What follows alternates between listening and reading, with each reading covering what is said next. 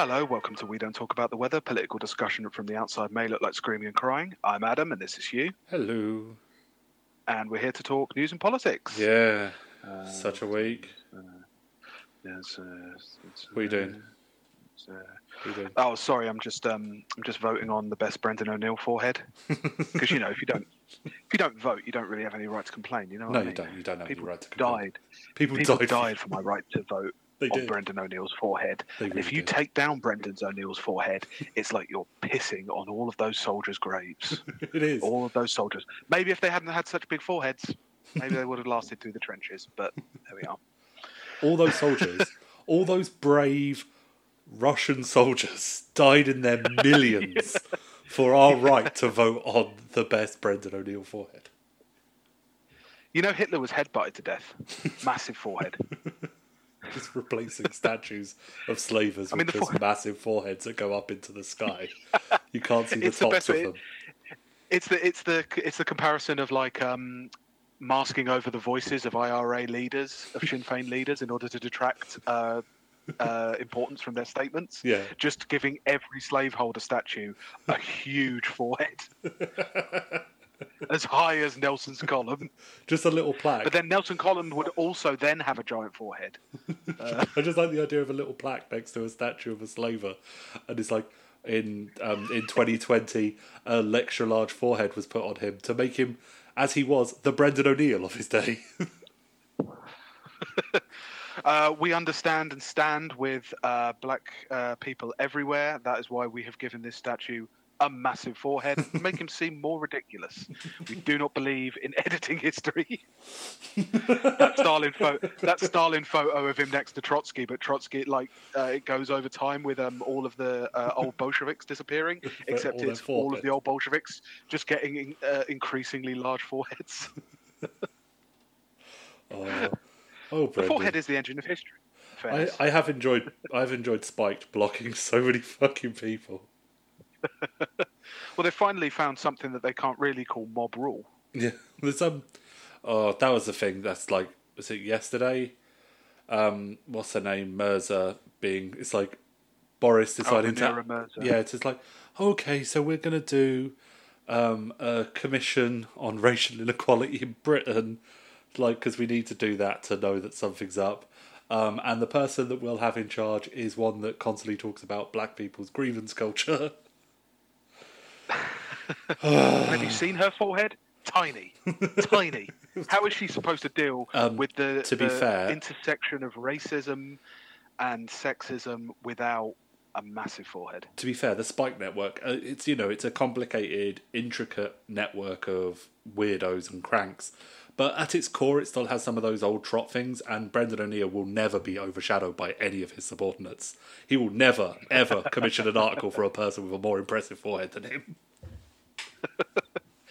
Claims his forehead gives him strange sexual energies. oh, oh man, did you see that? Um, in more statue news, because that's all we can fucking talk about rather than actual racial equality. Um, did you see that um, statue that was put up um, next to the empty plinth of Edward Colston in I Bristol? did, I did see the fantastic, fantastic, accurate depiction of the British working classes with its string vest. Oh God, let me let me describe it here. So, uh, it is uh, a paper mache uh, Is it paper mache? sculpture, I guess. It's made of paper mache. Yes. Fucking lazy. Um, fucking apparently. liberals are the fucking worst. They can't even like put proper effort into it by making it out of concrete. It's it's like about that. It's about like the size of a person, Yeah. um, and it's a paper mache sculpture of a very realistic wheelie bin. I will give them that. It's very very very very accurate. Um, with a large fat bald man, um, with his gut in a string vest, with his gut hanging out over the side. Uh, written on the side is spoiler: St George was Turkish. St George wasn't Mm. Turkish. T- With the best of our knowledge, it was Cappadocian. Turkish people didn't move into that area until. Uh, who cares? Who, Well, that's the thing. It's matter. it's like it's, oh, They've got a globe in one hand and a mobile phone in the other, yeah. right? What Mm. what does that what Okay, so are we saying they're rejecting the rest of the world and they're only looking at what's on their phone? or are is it a comment on imperialism with the British holding the world in their hand? I, I Mm. don't like I, my my metaphor, other than the obvious kind kind of you know weird classism that this shows. I mean, it's it's extremely Led By Donkeys territory all fucking day, Yeah. all Um, day. oh, it's that one of those things. It's that you know St George wasn't even English thing. It's like, oh, Yeah. no one fucking cares because it's like he's a magic hero. like No, Hugh, don't you know you banish the you banish the bad things associating with a hero by making him into your kind of hero. yeah. Oh fuck's sake. It's what it's what always happens. Oh. Oh. What was there? There was something else. Um, there's, uh, oh yeah, the text on the mobile phone read um, "England for the English" as well. really. Fantastic. Uh, Fantastic, yeah, because you just- know what? Um, Yeah. Calling all the people that disagreed with them idiot, stupid, fat, racist really worked for them for the last five fucking years, didn't it? five decades. Yeah. I Yeah. mean, it's been going on like it has been going on for fucking ages, and Yeah. and I don't I don't know what that's supposed to. I, I don't know what. Well, look, why couldn't he be like a proper working No? class person, like Sir Keir Starmer? yeah. Why couldn't he have just pulled that- himself up by his bin straps and become chief of prosecutions? There's only one acceptable stereotype that comes out of a bin, and that's Oscar the Grouch. They were probably referencing Yeah. Oscar the Grouch. Speaking of Keir Starmer, actually, uh, Yeah. that, that whole thing went on a few weeks ago, and I, uh, obviously we've only been recording like every couple of weeks. Um, Yeah. That whole thing about Keir Starmer. So I, I always kind of believe. Hang on a minute. Are you gonna hang, hang on a minute? I'm going to stop you. I'm going to stop you now, because Yeah. if you are going to attack the leader, the democratically elected leader of the Labour Party, Yeah. oh, I just think I'm going to have to just shut you down because that's just not on. You, you, you, Hugh, you're about six months too late for that. um, yeah, like what was the, whole deal was that he's always had these like working class credentials. Mhm. That he was born working class. He wasn't son of a lawyer. He was the son of a a tool maker. I Yeah. was led to believe. Yeah, But then there was some thing about the fact that his father owned the tool factory. He technically made tool tools. was on. he technically made tools. Yeah, yeah. The functional, um, uh, the, the functional output of the process of this man's economic life was never in question. yeah, Like he can make tools. It's whether he owned the tools afterwards, whether he was Hank Scorpioing it up. It's like I'm just the same as you guys. You, hey, I take longer holidays, get paid more, and leave earlier in the day, but I'm just the same as you. Did Yeah, H- it's, Keir um, Starmer's dad ever offer um, uh, his loafers to a homeless man? it's um, it's aggravating the um kiss the kid that that Keir Starmer working class thing that I imagine they'll bring up again because they like to bring it up again because you know us people on the left, me and you are you know ivory tower middle class intellectuals. Why would we ever understand any of this? You know, I didn't go to university. Um, we come from council estates in a fuck, one of the worst parts of the fucking country. Um, but it also it brings back that thing that we both fucking despise of that, like your working class is a gen- is a genetically inherited thing that you're born it and you never you never you're always that class forever. It's Yeah, like I mean, such a fundamental like- misunderstanding of like material conditions and shit like that. Yeah, I mean, aside from the fact that you know, even if his father was a toolmaker, he's Hmm. one of the most fucking um, prominent QCs in the land. Was He was King Cop, the director for Sir. King Cop. Yeah, like head of, like head of a um, Crown Prosecution Service. Aside from that, like none of this stuff. If you're getting into kind of Twitter class discourse, which Hmm. is usually a fucking drag Mm-hmm. um, in in every sense of the word, Yep. like you're trying to drag someone, and also it is boring. Yeah, But also, like asking what his father did and like the the the um, the circumstances around his birth, that is asking about jobs and material conditions. It's not asking like, did he shop at you know Waitrose or, Yeah. or Tesco or whatever. You know, yeah, like that. I, it, it was just, and we're only really kind of discussing this now. Usually, Twitter would have, would have been on that in a second, but Mm, oh, it's just Hmm. Keir Starmer has been like I don't know. Did we? Oh shit, we said it on the um pod, the pod that will never be heard. But yeah, we're but uh, like, have you left the party now? Uh, no, only because I'm not sure if I'll be held like like. So I have the direct debit, and I can just cancel it. It's like on my phone and everything. Yeah, Um, I could just cancel it. I have a real um, paranoia about Okay, do you want me to tell you? because I do, have, do you want me to tell I have been do? in I have been in debt for a while. I can, um, I can tell you what to do on here. I have a I have a fear, a phobia of correcting direct debits without knowing that the other side knows that they're you know they're Yeah. all cancelled. Um, you, you know, on your membership card, it has the address. It has the email address of the person who's like the branch secretary. Email them and tell them you're quitting, and you cancel your Okay. direct debit. That's what you Oh, do. right, okay. Yeah, that's what you have to Oh, do. is that like the full? Yeah, but that's polite. I want to I want to leave in a huff. How do I how do I leave in a huff? Well, you could email him and say it's specifically because of him and his asshole family because it's Philip Creasy. I was led to believe this Labour Party was a democratic socialist organisation. And it seems How to be. How shocked I was, sir! How shocked! Yeah. Um, Dear Reader's Digest, I, I never thought it would happen to me. I joined the Labour Party. It's like I can't even point now at the specific reason I left now, um, because like, and since then there's been so many more reasons to leave. I think there's a load of there's a load of small reasons that, frankly, if you remember from 2010 to 2015, you put up with anyway. And Yeah. Before that, definitely a lot worse. Yeah, But at the same time, that there's a load of tiny things, but I think more it's the accumulation of the feeling.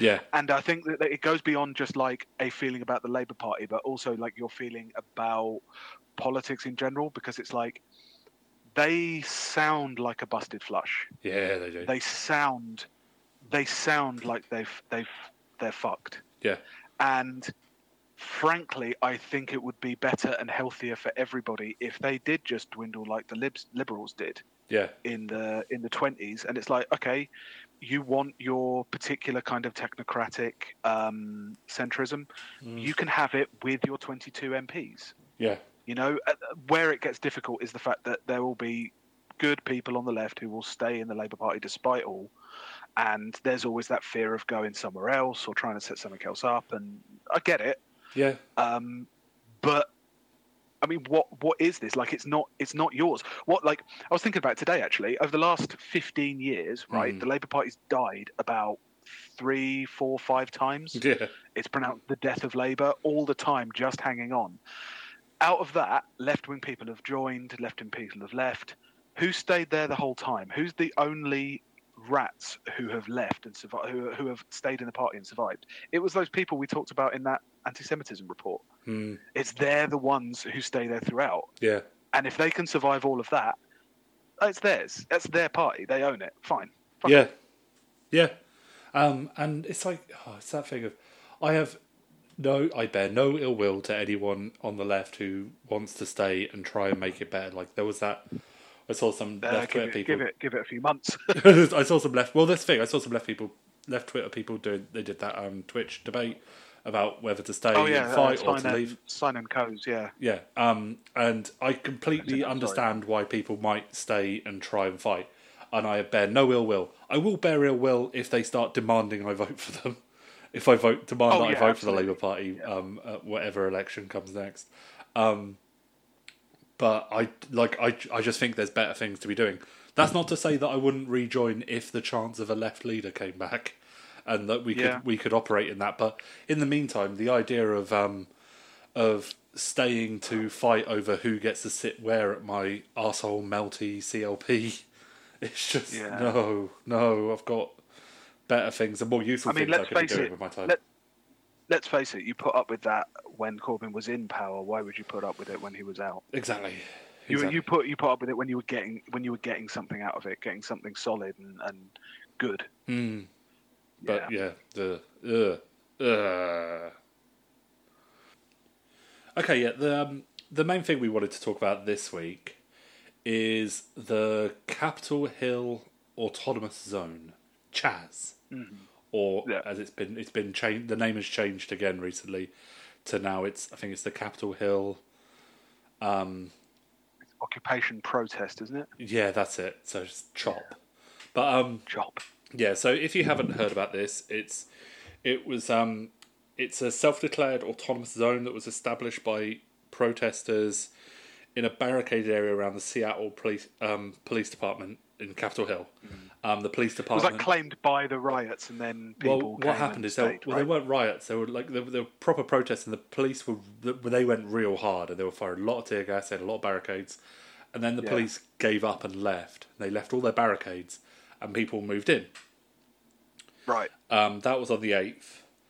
And since then, um, demonstrators have offered um, movie screenings, poetry performances, free food, medical supplies, and a makeshift camping area.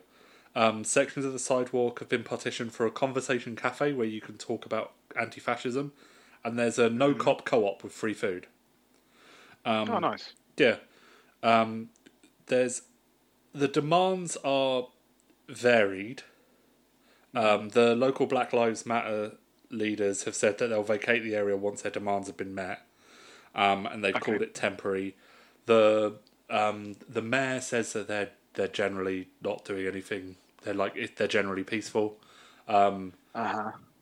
Trump Which is usually like Trump is usually talking like one. blow them up. You know, It usually means one of two things when the mayor says it, they're not causing any trouble, which means either they're not much of a threat and they will burn out, Hmm. or um, we don't physically have the ability to um, remove them. Yeah. Well, I think at the moment, I think it would be like, especially when it first set up, it would be. They did. They, I think they quite rightly decided it would be too violent to get rid of them all. Um, but yeah, they've got their demands. They've got like um, there was it's a description here of there's one wall inside the zone that lists three demands of defund the police department, fund community health, and drop all criminal charges against protesters. There's another fence somewhere in there with like um five demands. But then on Medium, they did a thing with um, 30 demands, which I thought we could go through some of their demands. Yeah. Um, Demand inflation. used to be used to be you just got one good demand, and now your that demand will barely even fund healthcare in your locality. So, the Seattle Police Department and attached court system are beyond reform. We do not request reform, we demand abolition. They demand that the Seattle Council and the mayor defund and abolish the Seattle Police Department and attach criminal justice apparatus. This means 100% of funding, including the pensions. Ooh, At an equal level of priority, we also demand that the city disallow the operations of ICE in the city of Seattle. Which, okay, yeah. yes, good. Yeah, because that was a that was a thing a little while ago that Trump was taking legal action against um, so-called sanctuary cities that Yeah. wouldn't enforce um, ICE Yeah, whatever whatever powers ICE have, which Yeah. are ill-defined and uh, ephemeral. yeah. Um, they would yeah they would not um, thing and yeah Trump took took action against those. But yeah, Um, in the transitionary period between now and the dismantlement of the Seattle Police Department, we demand that the use of armed force be banned entirely. No guns, no batons, no riot shields, no chemical weapons, especially against those exercising their First Amendment right as Americans to protest. Again, understandable.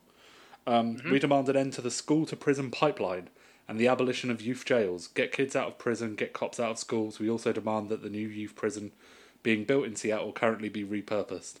Just youth Okay. prisons, just ugh. Um, yeah. I mean, yeah. Yeah, we demand that not the city government nor the state government, and but that the federal government launch a full-scale investigation into past and current cases of police brutality in Seattle and Washington, as well as the reopening of all closed cases reported it to the Office of Police Accountability.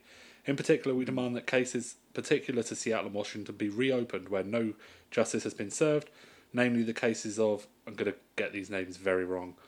Um, Isaiah, Osiah Faletogo, Damarius Butts, Isaiah Obet, Tommy Le, Shaun Fuhr, and Charlene Lyles. Um, we demand repar- reparations for victims of police brutality in a form to be determined. Um, we demand that the City of Seattle make the names of officers involved in police brutality a matter of public record. Anonymity should not even be a privilege in public service. Yes. Um, sure. Yeah. We demand a retrial of all people of colour currently serving a prison sentence for violent crime by a jury of their peers in their community. Yeah. We demand decriminalisation of the acts of protests and amnesty for protesters generally, but specifically those involved in what has been termed the George Floyd Rebellion um, against the terrorist cell that previously occupied this area known as the Seattle Police Department. I, I like that. This includes the immediate release of all protesters currently being held in prison after the arrest made at 11th and Pine on Sunday night and early Saturday morning on June the 7th and 8th, and any other protesters arrested in the past two weeks of the uprising. The name Evan Hreha, in particular, comes to mind, who filmed a Seattle police macing a young girl and is now in jail. Um, we demand that the city of Seattle and the state government release any prisoner currently serving time for marijuana related offence and expunge the related conviction. Um, we demand that the city of Seattle and state government release any prisoner currently serving time just for resisting arrest if there are no other related charges, and that those convictions should also be expunged. See, like you get like a, it's like, the cops are shit, and it's just like a constant thing. Like this whole thing when I like read it a couple of days ago, it's just all like it's things that are just like oh fuck yeah, you, you it's like you just it's the frog being boiled in the water thing of yeah you're Yeah. right. There, of course, there's like thirty fucking things because there's like so much shit that they do. it's nice that it, it is nice that it's been specifically addressed to um, things that the Seattle government can do. Do you know what I mean? Well, Um, you know, well, some of it or seems to be like local. federal as well. Some of it's federal, obviously, but um, but there's a lot that they can do because I don't know, think, I, don't think they I think re- that I they're going to get everything. Well. No, of course. I remember Occupy well. But like the whole point is not necessarily that you get everything, but if you have a program, if you have Mhm. a demand, you then know where you stand. You know Yeah. what your outcomes are going to be. I was I was really really like that in in protest and and, and political movements, you know? Mm. Um, we demand that prisoners currently serving time be given the full and unrestricted right to vote, and for Washington State to pass legislation specifically breaking from federal law that prevents felons from being able to vote. We demand an end to prosecutorial immunity for police officers in the time between now and the dissolution of the Seattle Police Department and extant justice system. We demand the abolition of imprisonment, generally speaking, but especially the abolition of both youth prisons and privately owned for profit prisons. We demand, in replacement of the current criminal justice system, the creation of a restorative, transformative accountability programs as a replacement for imprisonment. All good. Yeah, I've heard stuff about that. That was uh, that was um, in vogue a few years ago, wasn't Mhm. it? Restorative justice. It's an Mm, interesting like idea. proper restorative justice, not the kind that they sort of do at the moment. Um, Yeah. We demand autonomy to be given to people to create localized anti-crime systems. That one is very vague. Uh huh. Yeah. 'Cause I that- have thoughts on that. I'll wait until you finish, Doug. Yeah. We demand that Seattle Police Department, between now and the time of its abolition in the near future, empty its lost and found and return property owned by the denizens of the city. It's like Jesus, they probably Yeah, have so much stuff. That would be that would be one of those things. So, like state governments, um, state police, Yeah. um, they've been busted so many times for just stopping people and literally ripping them off. yeah, just robbing them. Um, taking any cash or stuff that's on them and never ever having to give it back Yep. because the laws are worded in such a way that you can be suspected of something and have your property seized as part of that investigation and never given back. Hmm. Yeah. Yeah. We demand justice for those who have been sexually harassed or abused by the Seattle Police Department or prison guards in the state of Washington.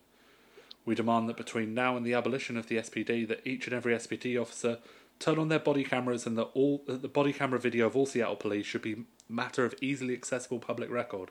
That's actually a thing that's like I don't know why I hadn't thought about it before that all body camera videos really should be easily accessible. Yeah, I mean, they should at, at this point in where we are with technology, that should be a thing. Yeah. And you could say that the um, it would be a massive infrastructure for the state to handle, but I mean, it's never been easier. And uh, quite a lot of the, I mean, as you can see from George Floyd and um, Rayshard, what's his name, the other fella um, who was murdered um, recently. Uh, that footage generally tends to get out anyway, Yeah. or the, albeit leaked piecemeal Yeah. um, over a matter of time, depending on who wants to convince you of, of what in the in the story of that that event. You know, Mm, mm.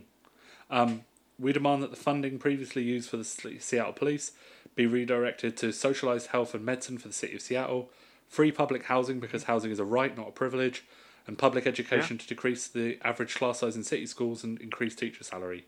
Naturalization services for immigrants to the United States living here undocumented.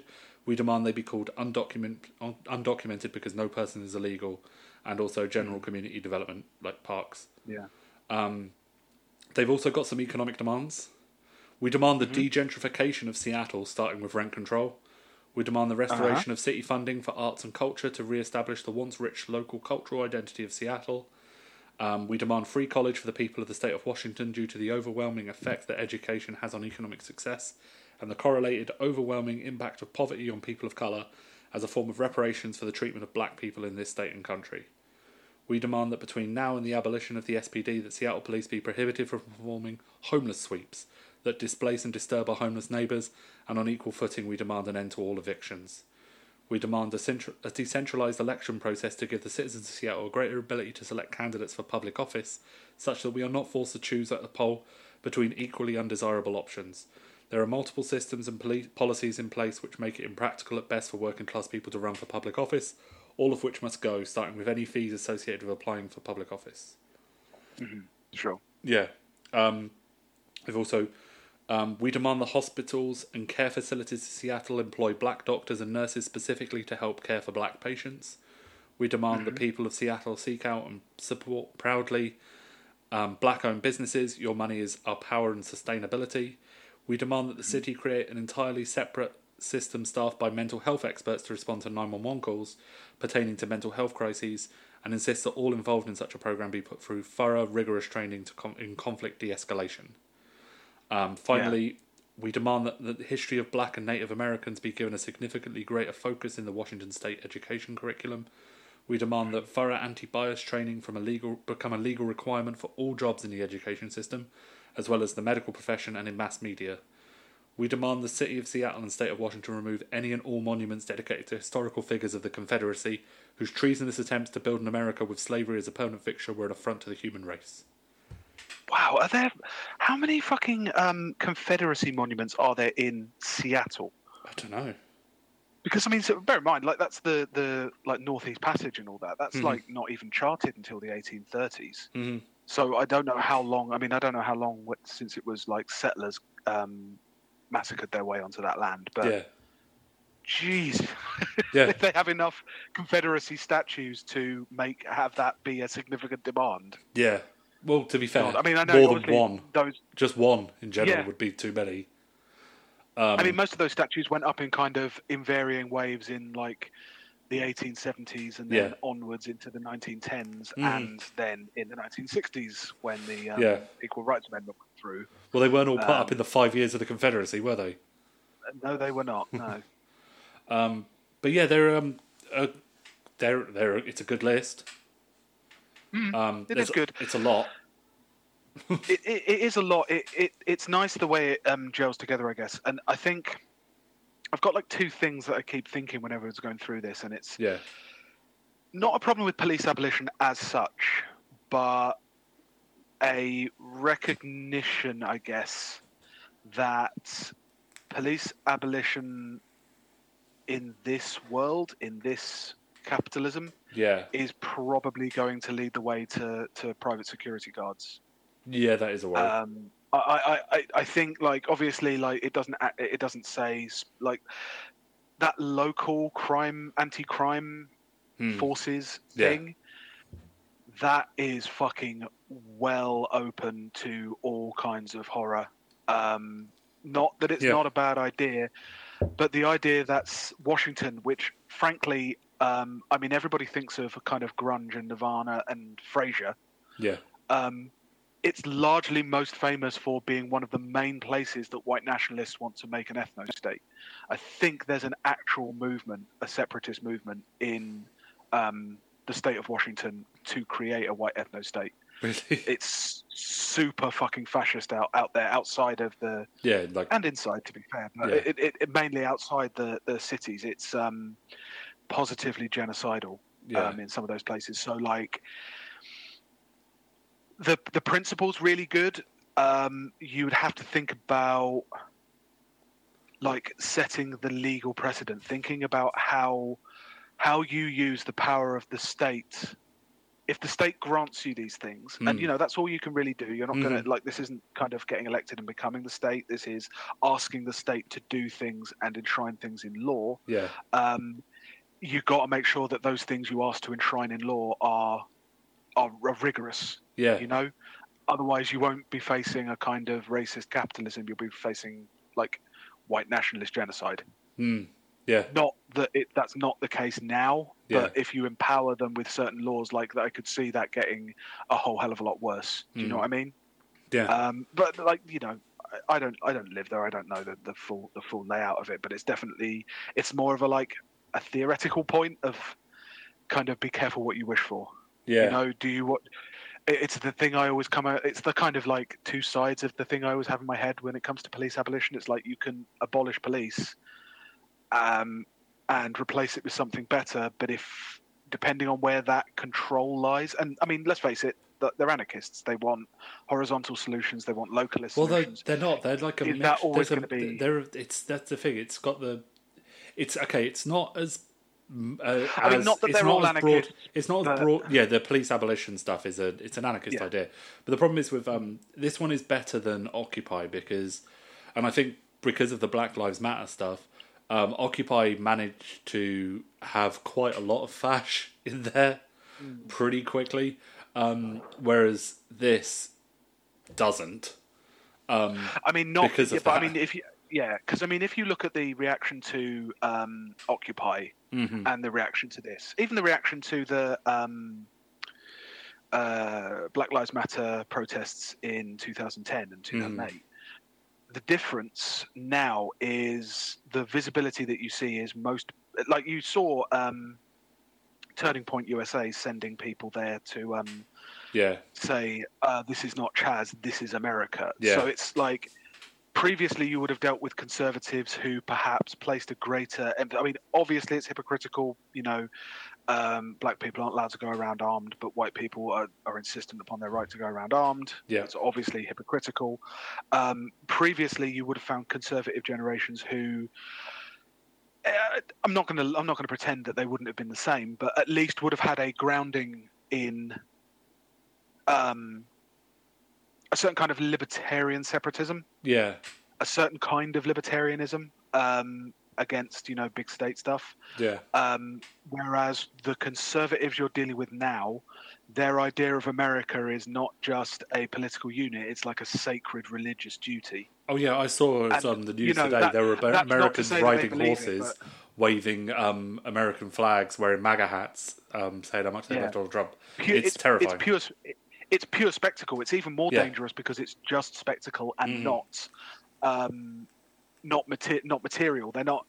Partic- I mean, are they particularly worried? They go on on and on about how like cities are terrible and they have terrible architecture and terrible people and crime and all that Yeah, in an attempt to appeal to particular suburban audiences. Hmm. But it's all the more dangerous for that because it's literally their opposition to anything can be in their minds, as opposed to we're going to miss out on commercial opportunities yeah, because they're not like they're defending capital, but their their modus operandi is not particularly that they are capitalists, that they are missing out on anything material. It's purely in their mind.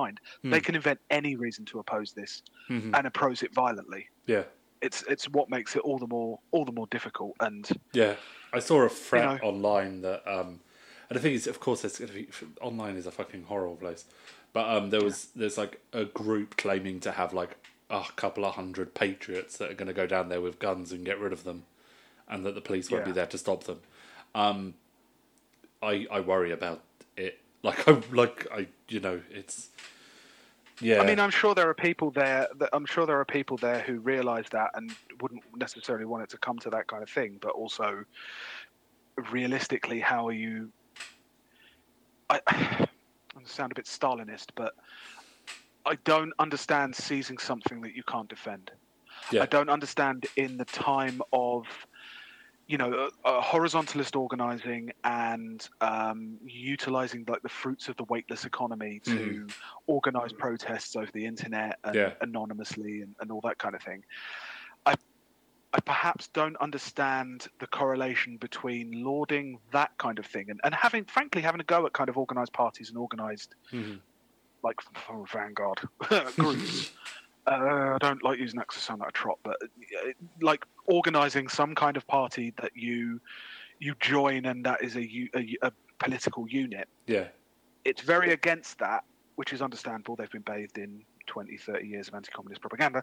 Um, but we're, if you're not going to have that, but then you do things like seizing territory, hmm um, there's something about that, that that doesn't gel. It's like you're you're setting yourself. I mean, you are kind of setting yourself up self up for failure because I mean, obviously they don't think this is this is permanent. It's it's it's temporary and it's attracted all kinds of different people. hmm And it does seem like it's better than Occupy. But I just I remember what happened with Occupy, and it it did not utilize political power in a way that in a way that was lasting, in, a, Mm. in a way that could entrench itself against a capitalism that's off the charts, um, eldritch and everywhere and in every molecule of everything you do. Yeah.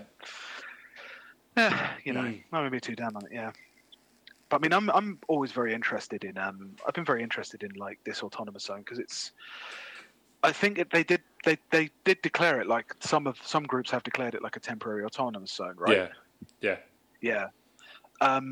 Because I'm really interested in that theory. Like, I, like that whole thing. Um, I was well into kind of uh, Robert Anton Wilson and that kind of hippie counterculture, and that's where the idea of the, the temporary autonomous zone comes from. Hmm.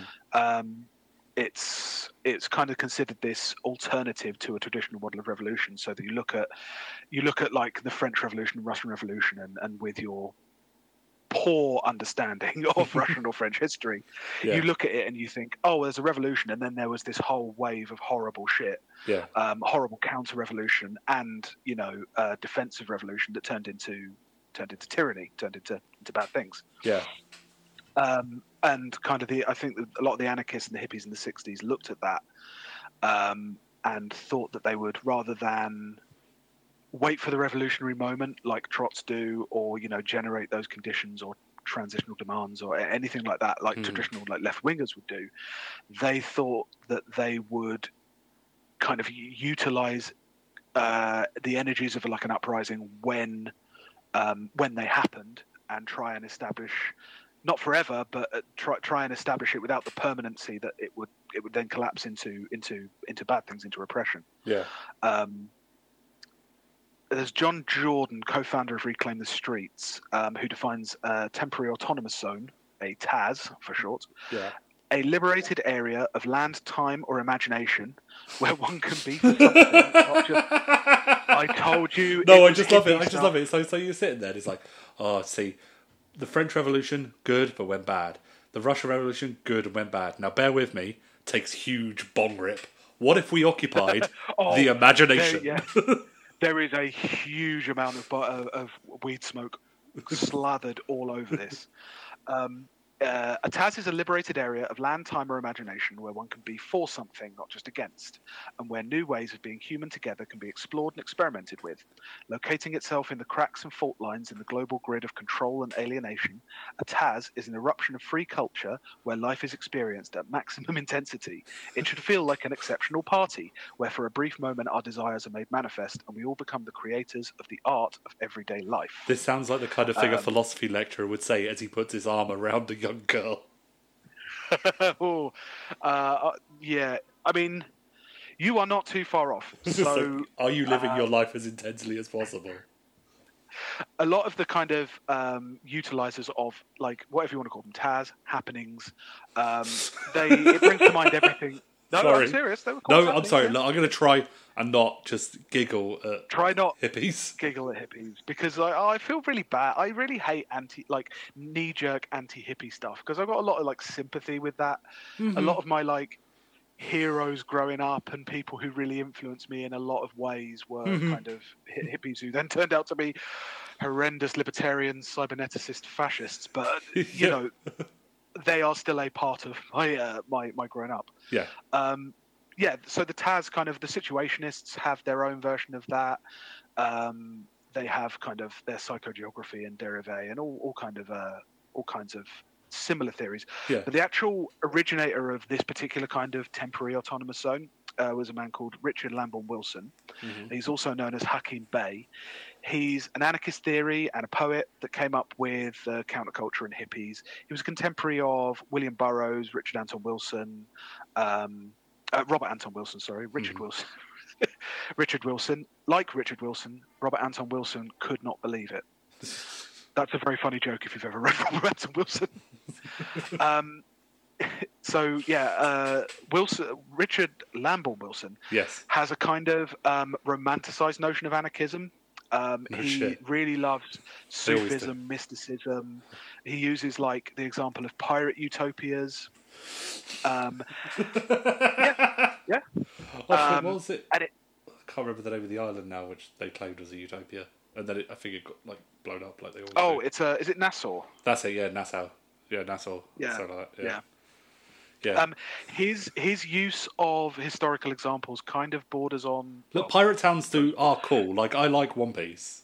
They do seem yeah, really course, chill. Because, of course you do. His main thing was like um, the existence of the the Hashashin state in um, the 1100s. The amazing the Suf- uh, Is- Ismaili Sufis, Nizari Ismaili Sufis, Okay. um, who were like a small kind of mountain group, um, separate from a lot of other uh, Muslim groups. Yeah, we've all played Assassin's um, Creed. and who yeah we've all played assassin's creed it's that kind of thing Yeah. um, but he uses that and in a way that borders on orientalism and sometimes goes way over the line with orientalism Yeah. um, but he uses that as a model for like a horizontal libertarian anarchist society Okay.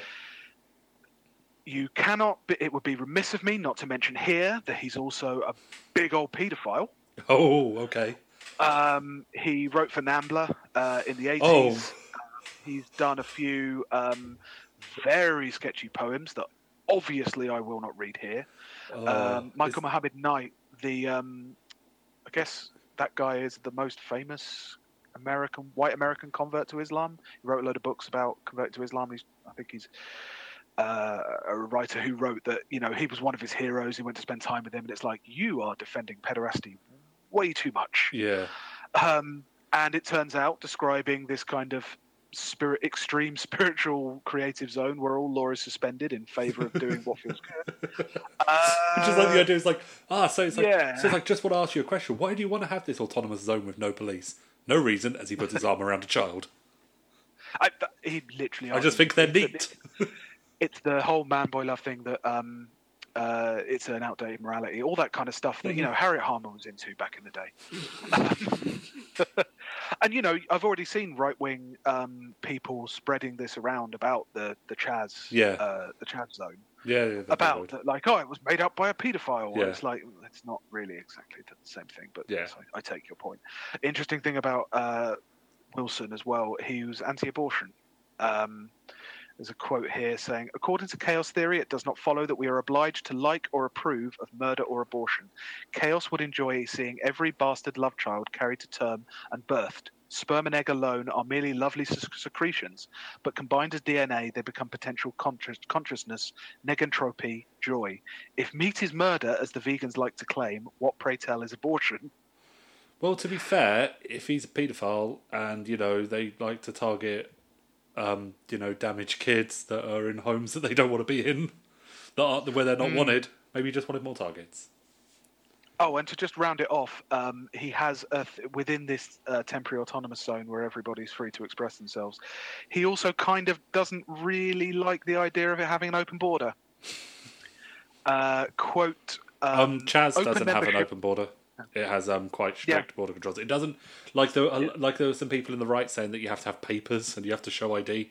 You don't have to do that, but I think they have people at the edges to make sure that as few of those like flag waving chuds don't get in.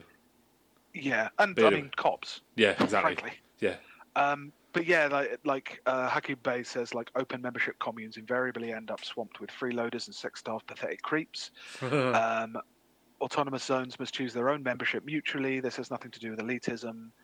Um, uh, I will be much more selective about those I'm sharing a 100 person platform with than about who I share a 10,000 person city with. Hmm. So, yeah, it kind of looks like his particular theory. It's not so much an anarchist space as it is a kind of hedonistic kingdom ruled over by a council of bearded pedophiles. we call Yeah. them the uh, the pederast elders. yeah. Um, but yeah, in any case, um, this uh, this theory was super popular in the '90s with um, sci-fi authors okay. because because it combined that kind of like futurist outlook Yeah. of shedding away a lot of the stuff from the 20th century that they felt had been discredited. It didn't have any of the difficult intricacies that you know movements with a history of being enacted Yeah. had Yeah. um, and this was this like this kind of theory came up uh, during the kind of end of history era. Mhm. You know, the victory of neoliberalism and capitalism, and a particular kind of um, social conservative moray was still very much in in place, and capitalism appear, it appeared to be part of cap, excuse me, it appeared to be part of capitalism. Yeah. You know, if you're a super capitalist, you're also very socially conservative. Those two things went together. Yeah. Um, uh, Bruce Sterling um, wrote a novel called Islands in the Net in 1988. Uh, he described it as a near future romance based on the assumption that the decay of political systems will lead to a decentralized proliferation of experiments in living. Giant worker owned corporations, independent enclaves vote, devoted to data piracy, green social democrat enclaves, zero work enclaves, anarchist liberated zones, etc. The information economy. Uh, yeah, 100% Alpha Centauri. The information economy which supports this diversity is called the net. The enclaves and, and the book's title are Islands in the Net. So, like, yeah, they're, they're kind of growing up with all these new information technologies that are making all these new ways of organizing possible, Mhm. and they're kind of uh, letting it letting it get away get away from them, as opposed to you know, you think it's going to be a kind of mutualist uh, commune, and it turns into you know the Brad Goodman episode from Simpsons. Yeah.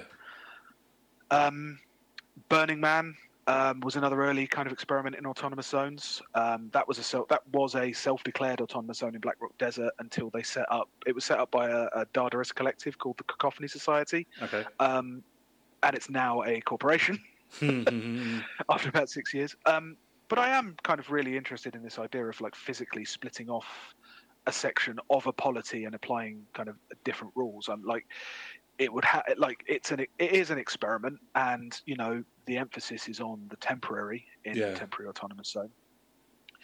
But I mean, as for its kind of efficacy in political demands, which is what this is all about, I, I, I'm I'm not sure. I mean,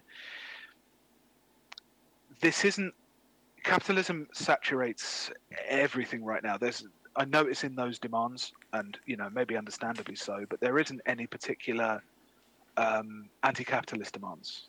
Do you know what I mean? There's there's I mean there's there's, There's some rent controls and anti gentrification stuff, but Yeah, not as much as it's, it's you'd and it's expect specific from systems, a- and I would I wouldn't I, I wouldn't expect I wouldn't expect that because Yeah. you know that way can also lie lie madness. Yeah. Um, one of the problems with Occupy was we'd like you to end capitalism. It's like well. unle- Unless you're going to do anything, that, that means nothing. Yeah. Unless you're going to define what capitalism is and, and Yeah. specifically the way you would like to see something run. So this blocking does off. have You're gonna have to do more than block off a couple of streets to Yeah, make them and it- close up shop. and I mean, it just strikes me that the capitalism that this theory was kind of pioneered in was very was very different. Yeah, Um, it was meant to be a unified thing. I mean. The problem is if you examine neoliberalism very closely, or the let's let's call it the current era of capitalism very closely, is that we're not exactly lacking um, these kind of states of exception, to use that that term. Hmm.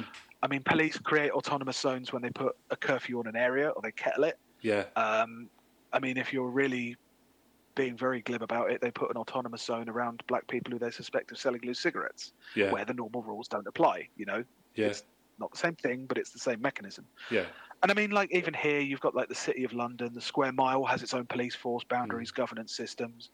Why does it have that? It doesn't have that because it's set up and it, it defended it in a particular way. It's because it had a particular kind of power. yeah, uh, I don't like the idea that we have that you, that you just rely on these kind of spaces to occupy and then try and exert power from there. It's it, it's Yeah. certainly a, It's a in- good you idea. need the power first. Almost. yeah, 'Cause, I like, mean, you know, like yeah. yeah, it's um, Sorry, Karen. No, it's a, it's, it. You saw like um with what did like with the um Extinction Rebellion thing where they claimed the like a like a couple of the bridges. Yes, I mean stuff. that was that was that was intended to. I mean, that's a very temporary autonomous zone in that their entire theory is based around the fact that it would be dismantled. Yeah, um, That's a, that's a weird thing. That's a that's a like a human, almost human wave stuff. yeah. But what I mean is like it's like you can't if you take this, but they're not just going to give you stuff because you're in that space. Yeah. Like I mean, they're, they'll be willing to set up their own autonomous bases on top of you. I mean, think Yeah. like think about the U.S. Army. hmm Abu Ghraib and Fallujah was very much autonomous zones. Uzbekistan, hmm. that um, what was that island that they used for the rendition flights? That was um, oh a shit, um, the. Chagos Islands. Yeah, the Chagos Islands. I mean, Yeah. those were like they fucking created. They didn't just create like solid bordered autonomous zones like they did with Abu Ghraib. They created moving ones. Yeah. They created ones that were mobile. Like capitalism is so much more mobile now and and um, integrated and insidious. Yeah. Like it's it's in there with them. Yeah, You and know, there's like, like, neolib. Yeah, carry on. um, well, there's like um, while it's it's cool. I like the idea of taking spaces away from the people who ruin our lives, um, and Yeah. occupy like literally just being there um as a like as a revolutionary act. You know, like to show that there is other ways of doing things. There is there is Yeah. something good and romantic about that idea.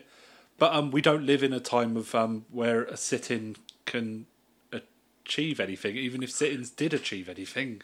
I think a lot of the like the mental architecture you need to make something like Taz a success Hmm. has dissolved. Yeah, You know, like the the original theory um, obviously takes defense of itself Mhm. as a as a priority, and like the idea is that it would be like a guerrilla operation. So they liberate an area of land, and then it dissolves, and lit, like they use language like slips into the shadows. yeah, Um, I've got like a quote here about the the kind of emphasis on the temporary.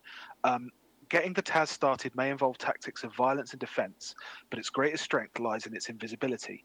The state cannot recognize it because history has no definition of it. As soon as the Taz is named, represented, mediated, it must vanish. It will vanish, leaving behind it an empty husk only to spring up again somewhere else, once again invisible because undefinable in terms of the spectacle. The Taz is thus a perfect tactic for an era in which the state is omnipresent and all powerful, yet simultaneously riddled with cracks and vacancies. I kind of, I kind of get it, but like the cracks in it's ignoring the extent to which, I mean, not just the state, but capitalism under the state exploits those cracks itself. I mean, yeah, neoliberalism was born. Its main success was autonomous zones, special economic zones. Yeah, like the first one that first one was in um uh the first one was in shannon in uh, ireland yeah, right? The most famous one is fucking shenzhen. Yeah, from the from the you know from the 70s after um after mao died deng xiaoping opens up certain areas of the country to labor intensive manufacturing right? Hmm. um it encourages foreign investment it tr- uh, drives um labor standards down to the bottom they can possibly be Hmm. in order to attract investment from these multinational corporations and set up spaces where the usual rules don't apply. It, it, it, the idea that capitalism now doesn't have a way of, of dealing with this, the idea that it can, uh, that the, the political environment, that the social environment, the demographic environment is such that you it can melt away and come up somewhere else enough in order to represent a significant challenge to an entire system Hmm. is is it just seems incredibly out of date Hmm. you know and i mean as for the like the original kind of heightened emotional and artistic and cultural like fever pitch that's supposed to to result from that like you know in order to create a new society you have to be like emotionally heightened. You have to be absolutely free to do everything you want. Let's forget about the pedo stuff. You, you, that, that this is a space where you can be free to do those things. I mean that kind of ecstatic high is everything that the fucking um, economy is built on now. Yeah, advertising and experiences and all of those things are like those ecstatic heights are not looked at, upon as some like violation of a moral code. They're looked on as good fucking business. Yeah, as like as long as the transactions are, are taking place and they don't step over a few boundaries and Mhm. you're the right demographic you're the right color yeah, the authorities don't give a shit. They Mm. encourage it. Hmm. You know Yeah. I constantly think about this. There's something I read years ago in response to um, this famous passage from um, the Surrealist Manifesto from uh, Andre Breton. Andre Uh-huh. Breton said, The simplest surrealist act consists of dashing down the street, pistol in hand, and firing blindly as fast as you can, as fast as you can pull the trigger into the crowd. Anyone who, at least once in his life, has not dreamed of thus putting an end to the petty system of debasement and cretinization, in effect, has a well defined place in that crowd with his belly at barrel level. And, like, that's every day. and like where it relates to this is the idea that you would go into a place with maximum creative, cultural, and political freedom. Um, you are and, and, and your ability to demonstrate that. Everybody's demonstrating their so-called political freedom all the time on the internet. Mm. everybody is constantly shouting and shouting and shouting about their particular um, the amount of political freedom they have the amount of political thought they have. You know i mean people who are online obviously. Yeah. and it just seems to me that like it's a it's just a failure of of tactics you know? Like what what problem other than making those demands which are you know all good it's all demonstrations of different ways of organizing social life it's like saying that anyone who hasn't been to a festival couldn't be a conservative And Yeah. to answer that here's paul staines Yeah. former acid house organizer you know Yeah. Yeah. it's Um, yeah it's yeah, it's it's- using the spectacle to combat the spectacle i guess Mm. Yeah. It probably it's yeah. It's that thing of because they don't have any power. It's like it's what it's. Oh, there was a thing I saw like um, I think it might have been in New York where like a it was like some somewhere in America anyway. Like a bunch of cops decided to do essentially a work to rule, and Yeah. not do um like broken window policing. And um in it, no no there was no change. There wasn't like Yeah. any like increase in violence or anything like that. Um and you know so it shows that you know you don't really need them there doing all the horrible stuff they're doing. And like this is this depending on how this goes and how it's going in inside with regards to like safety it shows that you don't really need police the police in the way they are in america to do this stuff um, and to prove that you can defund them now the problem then comes with biden already saying that god no would never defund the police in fact we'll give them more money and like No fucking Democrat in their right fucking mind is ever, ever, ever going to do that. They are not that party. They have never been that party. Exactly. Like this isn't just me talking as like, like a left winger, Mhm. like oh fucking libs. It's like no, it's not in their DNA. Yeah. It's nowhere in that. yeah You know. And so if you're sorry, carry on. no it's just yeah it's that it's so who's going to do this because you can't you can't do it who are you appealing Yeah. to I, because, It's you have to because I mean- like the world we live in short of you taking power you have to appeal to them in power and who are you going to It's a- appeal to to do that because bernie's already said that he's not in favour of defunding the police yeah, the best the best chance you have. Like I don't look.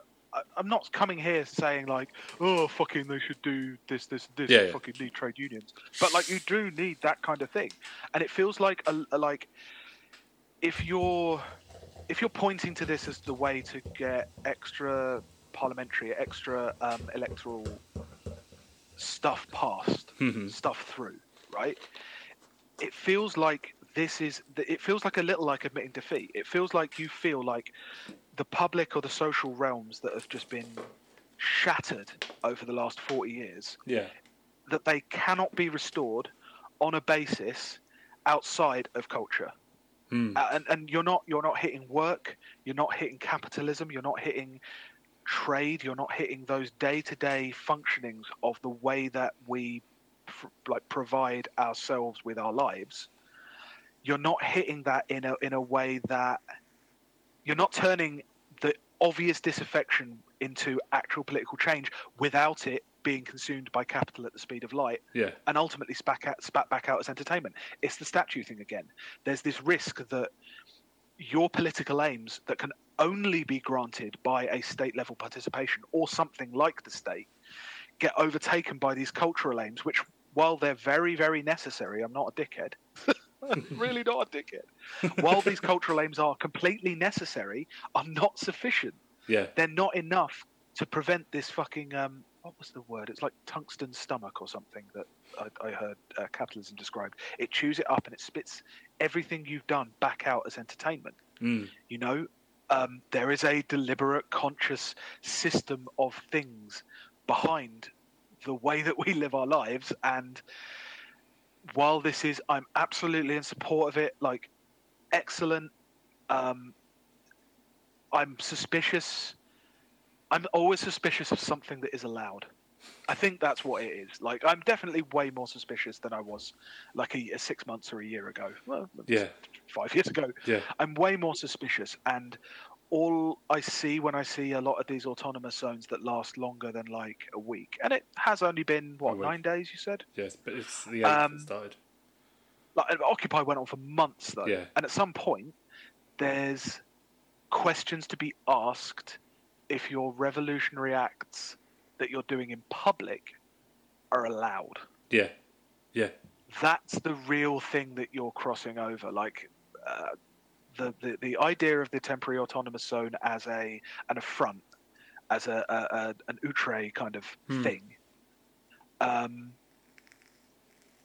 those things are crushed because they are, you know, obscene. The Yeah. literal translation in Greek of obscene is off, out of scene. Not Yeah. it's not to be seen. You know, it's off the stage yeah, and those things are, are never seen and, and so like I, I'm uh, yeah I'm just always very suspicious of, of, of how how if how good a tactic can be if it's allowed for that long without anything else behind it you know I guess you know I, I can't I can't I can't bitch too much about it you know they're not they they they've got good demands they've got very specific local demands but like the imperatives of capitalist civilization don't just stop if you ignore them you know yeah. that's what I'm, that's where that's where I am with that. I sound like a, a real grump, but that's what am. um in it feels because it's so so yeah it's been going for nine days that my worry is it's um with like the mayor saying that you know that they're peaceful is at best it's because at worst it's because it was it's like either they they look at it as um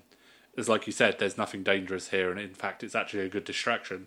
Or the other thing is that it's a longer process of um the police taking a knee before opening fire with tear gas like there's a reason why they're not going in there and clearing it up, and I can I can tell you that probably only about 10 20 percent of that is conscience.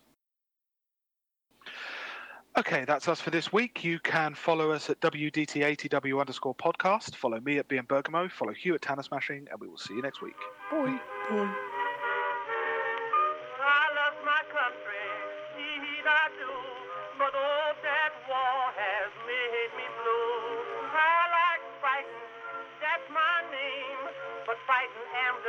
about the fighting game. When Mr. Hoover said to cut my.